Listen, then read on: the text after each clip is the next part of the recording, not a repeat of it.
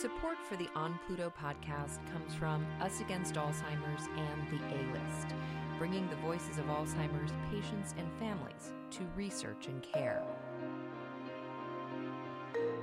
Welcome to the On Pluto podcast, Inside the Mind of Alzheimer's Disease. Journalist Greg O'Brien was diagnosed with early onset Alzheimer's eight years ago when he was just 59 years old. He tells his story in the book On Pluto.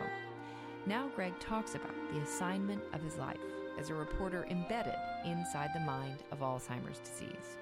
In this episode, Greg's son Connor says they still have a lot of fun times together. I've been doing a lot of traveling with my dad over the past couple years, and then you know it's been brought us closer together. It's been great. You know, a lot of funny funny times, and you know, little a couple of depressing situations, but you know, a lot a lot of uh, moments that that stuck in my head. You know, that are gonna just uh, ride with me throughout my life. So you can't make this stuff up. You know, what's really great is you know he still has a sense of humor, and so you know when when he uh, has a hiccup, you know, it'll it'll drive him crazy. But you know, later in the day, we can joke about it. So he's he's comfortable joking. But you know, his, his buddies, his friends, his his uh, family, you know, he's open to you know joke about it, which kind of it kind of eases you know the the situation that he's in. You know, it's as a family. You know, Brennan, Colleen, my mom, it's, it's brought us closer together, and. uh it's kind of a shame that it takes this to we should be close anyways you know as a family but it really has brought us closer together um, especially me you know i i'm not going to take this for granted you know we have a we have a ball we have a great time traveling uh, you know we got back you know we came back from orlando four five days ago and you know he's we're going to uh, san francisco arizona new york this and that and um, it's uh, it's I'm not going to take it for granted. It's just it's it's a good time and it's it really has brought us closer together and uh, and uh, Brennan as well. I mean, he's he's in Boston, but you know he's really he's you know I'm not I'm not the caregiver. Okay, my my mother, God bless her, she's she's the one that really handles everything. Brennan is he's a godsend. He's uh, he's so great uh, handling with dad's finances and things like that. So um, it's not like I'm doing, you know, I'm not moving mountains here. It's just, you know, I'm just I'm just here just to do whatever I can do. He captivates a room, you know, whether it be young people, old people. You know, we've he's spoken to uh, I think George Mason.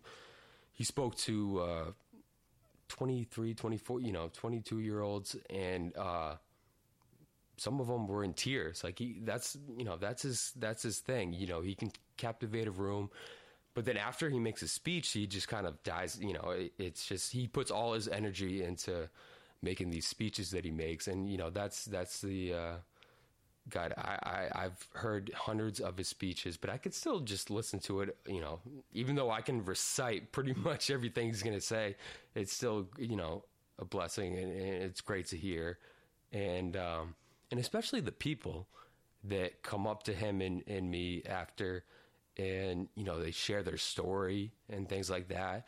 And god every everybody's so nice every, uh, event and venue we've been to everybody's so so nice and you know they share their story and things like that. And you know some of them come up to my dad and they cry and, and they you know have a hug and it's just that's just um, it puts a smile on my face. It's it's really great. So you know, we've gotten to the point where, you know, I mean, if he lashes out and he, he curses and things like that, and for years I, would, you know, try to, I would go up to him and, you know, ask him, Dad, what's the problem? What can I do? Blah blah blah. You know, he brushes me off, drives me crazy. So you know, now now I just you know, I'll ask him what the problem is, and he'll try to act like it's no big deal. And it just, it's, sometimes he just, you know, sometimes you just got to give it up. You know, let him, let him get it out. Let him curse. Let him do whatever.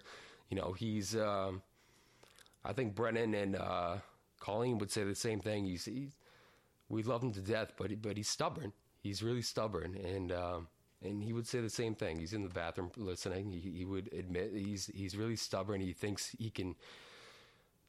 you know, he's very independent, but he thinks he can, you know, deal with any problem he has on his own, and you know, he doesn't like help.